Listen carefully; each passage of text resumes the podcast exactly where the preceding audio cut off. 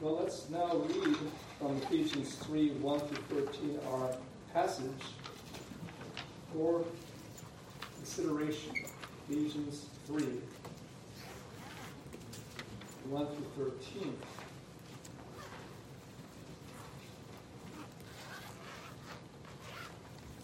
For this cause, I, Paul, the prisoner of Jesus Christ, for you Gentiles, if you have heard of the dispensation of the grace of God which is given me to you, how that by revelation he made known unto me the mystery, as I wrote before in few words, whereby, when you read, you may understand my knowledge in the mystery of Christ, which in other ages was not made known unto the sons of men, as it is now revealed unto his holy apostles and prophets by the Spirit that the Gentiles should be fellow heirs and of the same body and partakers of his promise in Christ by the gospel, whereof I was made a minister according to the gift of the grace of God given unto me by the effectual working of his power. Unto me, who am less than the least of all saints, is this grace given, that I should preach among the Gentiles the unsearchable riches of Christ, and to make all men see what is the fellowship of the mystery, which from the beginning of the world hath been hid in God, who created all things by Jesus Christ, to the intent that now unto the principalities and powers in heavenly places might be known by the church the manifold wisdom of God. According to the eternal purpose which he purposed in Christ Jesus our Lord in whom we have boldness and access with confidence by the faith of him.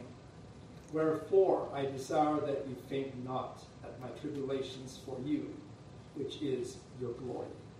May God bless the reading of his holy word. Shall we pray? O Father in heaven, make your words indeed ring in our hearts. May they illumine our minds. May they, Lord, set our wills free, not to do our own will, but to do yours. In Christ's name, amen. The glorious body of Christ. That's, by the way, the title of a book that is a treasure of the church. The glorious body of Christ. You should get that book. I'll be using that perhaps in another issue. The glorious body of Christ is glorious because Jesus is the head of his church, which is his body. The fullness of him that filleth all in all.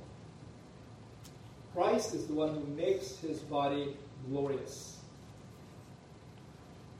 His work for us and in us by his word and Holy Spirit is what in turn makes us his glorious bride, without blemish or spot or any such thing, because they have been washed in the blood of the Lamb, because the Holy Spirit is sanctifying his people, which I will talk about in our Sunday school in greater detail. There are two parts to this chapter. I've only read the first half, and thus part one, which we will talk about now or shortly, Jesus has revealed to his people his secret plan for the ages, called the mystery, or the mystery of Christ. And then next time will be part two, and that is Christ is revealing to his people the fullness of God and his love toward us. Ephesians 3:19 and to know the love of Christ which passeth knowledge that ye may be filled with all the fullness of God. Part 1. Jesus has revealed to his people his secret plan for the ages, or from the ages. Verse 1. For this cause I, Paul, the prisoner of Jesus Christ, for you Gentiles. That is the introduction. That is the proposition, if you will. Paul was a prisoner in Caesarea almost two years, in Rome for another two years. But he wasn't talking about that. He wasn't talking about his being a prisoner of any man or of any country or of any government, but of the Lord. He says, I am a prisoner of Jesus Christ for you Gentiles. He was under authority of the King of Kings to preach the gospel of the kingdom, and he went to prison for it. And I know that he didn't regret it whatsoever because blessed are they who are persecuted for righteousness' sake, for theirs is the kingdom of heaven. Blessed are ye when men shall revile you and persecute you and say all manner of, of evil against you falsely for my name's sake. For so persecuted they the prophets which were before you. Verse 2 If you have heard the dispensation or the stewardship of the grace of God which was given to me to youward, Paul converted by that same gospel to Christ. I got sovereign power. He was sovereignly commissioned to preach the gospel to the world, to the non Jews, to the Gentiles, that is, the nations. He was the apostle to the Gentiles, as he said in Romans 11 13. For I speak to you, Gentiles, inasmuch as I am the apostle of the Gentiles. I magnify mine office. Apostle Paul was more fully given a divine secret that, secret that no one else was given. He was let in onto, this, onto the secret of the Lord in a way that the world has never been.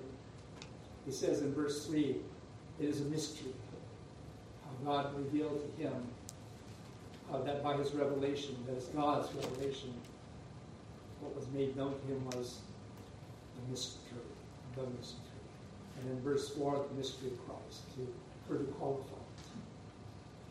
And in verse 5, which in other ages was not made known unto the sons of men. The gospel had been hid from the majority of mankind for centuries. Think about that. And then later down the road was revealed to one little tiny nation of people called the Hebrews. What was the mystery? The mystery of Christ.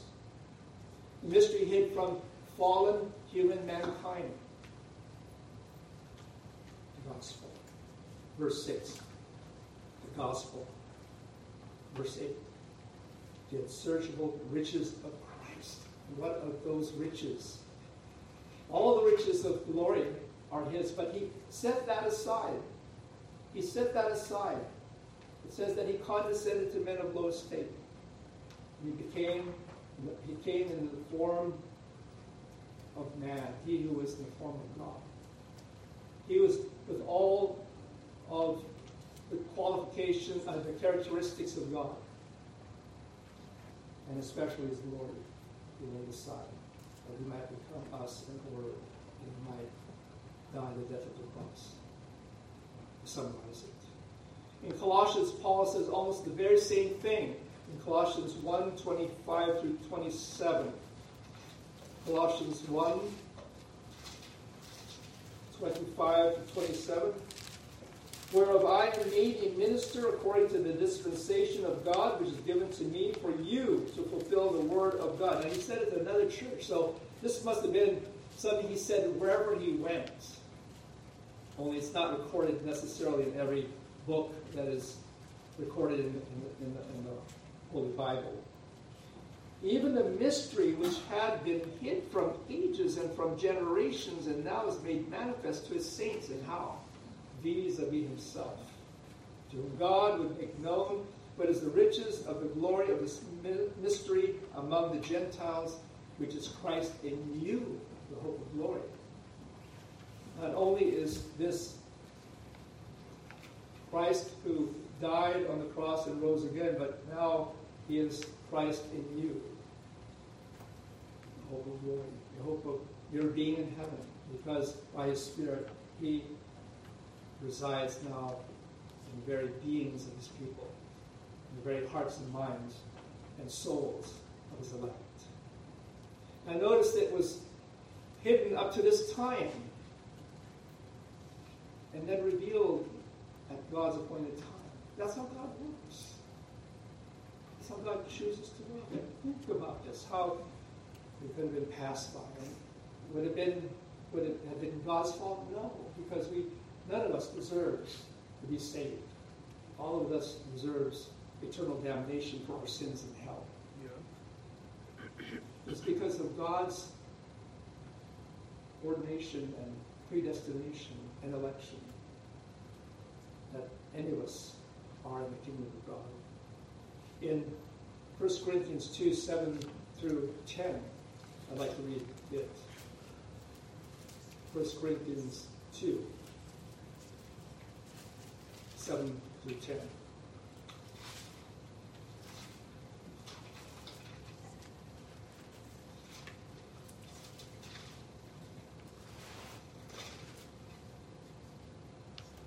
But we speak the wisdom of God in a mystery, even the hidden wisdom which God ordained before the world unto our glory, which none of the princes of this world knew.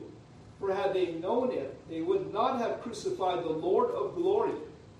But as it is written, I have not seen nor ear heard, neither have entered into the heart of man the things which God hath prepared for them that love him. But God hath revealed them unto us by his Spirit. For the Spirit searcheth all things, yea, the deep things of God. It's called hidden wisdom. Wisdom that is hid by God in Christ until Christ would be revealed, until Christ would come and do his work of coming and living and dying rising from the dead and sending back to his glory. And consider who the one that God would choose to reveal this, to deliver this. Verse 8 of our passage in Ephesians 3. Unto me, whom less than the least of all saints. Now, I don't think he was just saying that just because it, it sounds good, or that he was trying to in any way draw attention to himself by reverse psychology or something like that. Oh no, I think he was serious about this. I think he was sincerely humbled by the grace of God. And that is why he said this. Even as he said in another place, who was before a blasphemer and a persecutor and injurious. He injured people. He hurt people, as I have met some uh, uh, who, uh, before their conversion, were very hurtful type of people who would actually start fights and who would actually beat people up. And by the grace of God, they don't do it anymore. so is Paul. But I obtained mercy because I did it in ignorant, uh, ignorantly in unbelief. This is a faithful saying and worthy of all acceptation that Christ Jesus came into the world to save sinners, of whom I am chief. He's saying if you want to see a classic or a chief example of what a sinner is, you don't have to look far, just look at me as I'm telling you, as I am standing here preaching the Word of God to you. That's what he meant. But That's not all. That's not all. What was previously hid from the sons of men and only much later would be revealed to the Hebrews, a very insignificant nation among many, God would make known to the world. It says in verse 9 of Ephesians 3 and to make all men see what is the fellowship of the mystery, which from the beginning of the world had been hid in God The fellowship of the mystery. This is getting deeper, isn't this? What is that? Well, in verse 6 of Ephesians 3, I should turn there. Do I have it in my notes? Just make sure I don't make any mistakes. That the Gentiles should be fellow heirs and of the same body and partakers of his promise in Christ by the gospel. That's it. In other words, in other words, the fellowship of the mystery is the fellowship of the saints. Is the fellowship which Christ purchased with his own blood. Is the bride of Christ. In Ephesians 2 that we looked at last time. But now in Christ Jesus, ye who sometimes or at one time were far off, being far from the kingdom of God, and that is you Gentiles, are made nigh by the blood of Christ. You're made near by the blood of Christ. You know the difference between far and near? You know the difference between being far away from God and being close to God? That's what happened. But for that fellowship to be complete, there's this wall between the Jews and the Gentiles. There's this wall that was in part due to the fault of the circumcised calling the other the uncircumcised, meaning you're you don't have it together. We do. And that, of course, from pride. And then from the other side, persecuting the Jews. You see that? What's been going on since the birth of Jacob and Esau. Fighting each other, the twins in, in, in the womb of their mothers, right? And it, and it goes on even to this day.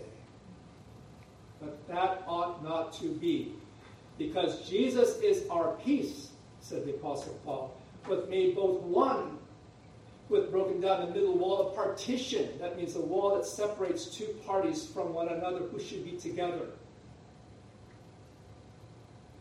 And he says in another place in Galatians 3 28 29, there is neither Jew nor Greek, there's neither bond nor free, there's neither male nor female, for you are all one in Christ Jesus. And if you be Christ's, then are you Abraham's seed and heirs according to promise. So the, the Jews need to humble themselves and admit that, that, that these, though they're they were formerly Gentile dogs and that they did not know the true God, now know the true God, the true and living God, and that they need to receive them and make them welcome into the covenant God's dear Son. And likewise, the other. They need to receive those whom God had worked in before them and acknowledge uh, the work of God's grace in them. And not be over here, the other over there. Because one day God sent forth his Son in the fullness of time, it's called, made of a woman, made under the law, that he might redeem them that are under the law, that they may receive the adoption of sons or children by faith in Jesus Christ. And this good news would go all the way back to heaven. To the angels in glory, according to verse 10, to the intent that now unto the principalities and powers in heavenly places. Who do you think those are? But angels. And their myriad stations and places of authority in the whole uh, realm of, uh, of the heavenly hosts. God's hosts, to my dad that they may know by the church the manifold wisdom of God. Isn't that interesting? That's how well hidden this mystery was. That even God's angels were not privy to it, even as is said, for example, in 1 Peter 1.12. 1 Peter 1.12.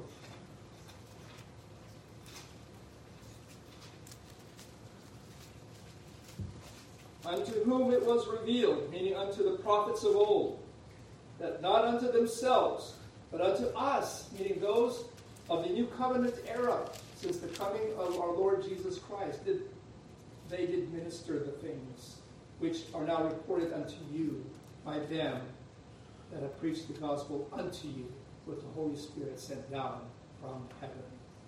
Notice the end phrase, which things the angels desire to look into. They're looking on and they're not understanding this. Well, for one thing, the elect angels are perfect and they don't need a Savior.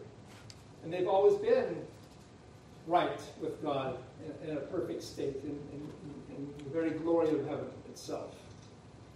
And so they're looking down at this, this doing this, you know, scratching their heads and doing this. But not only them, even God's own prophets of old were not in the know, scratching their heads as to what the meaning of it was that was coming out of their very own mouths, as is said prior to that, verse 12 and verses 10 and 11. Of which salvation the prophets have inquired and searched diligently, who prophesied of the grace that should come unto you, searching what, what manner of time the Spirit of Christ which was in them did signify when it testified beforehand the sufferings of Christ and the glory that should follow. They didn't understand fully the implications of what they were saying, of what they were preaching, of what they were prophesying, of what they were foretelling. This is amazing, isn't this? When you think about how God used one man in such a significant way to alter the face of the earth, and even the complexion of Christ's church. The church, yes, the church. That is front and center in the Father's redemptive plan. The church, Jesus Christ said that he would build it so much so that the gates of hell could not prevail against it, and that the gates of hell would reel back from it.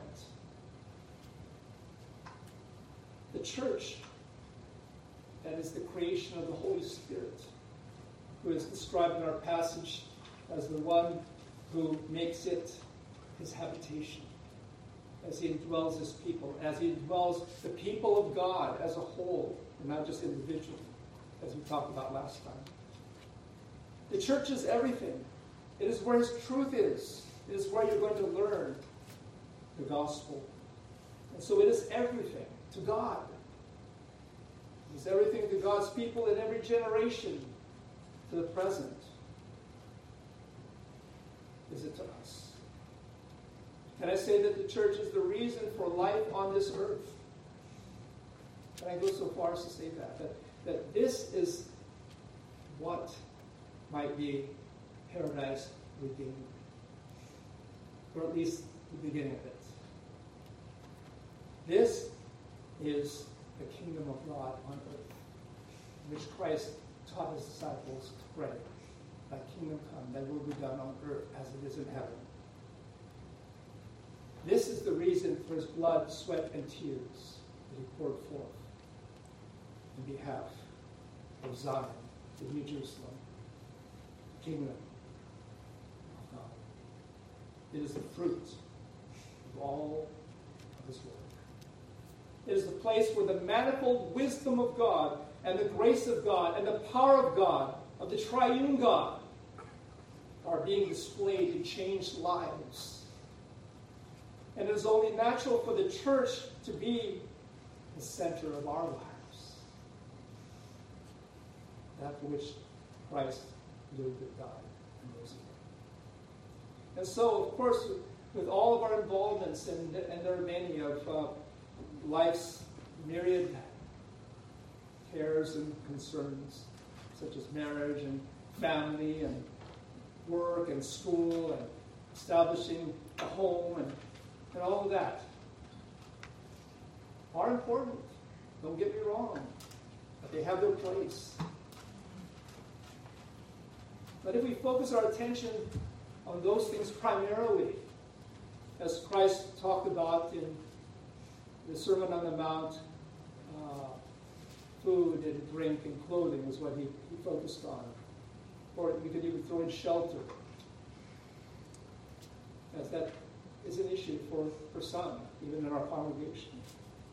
If we focus on those primarily, we are walking in the darkness, in the light. And we're not knowing where we are, where we are going. And so we need to adjust our focus on the earthly back on the heavenly. The Apostle Paul would say in Colossians 3 1 through 4. And I'd like to close with this.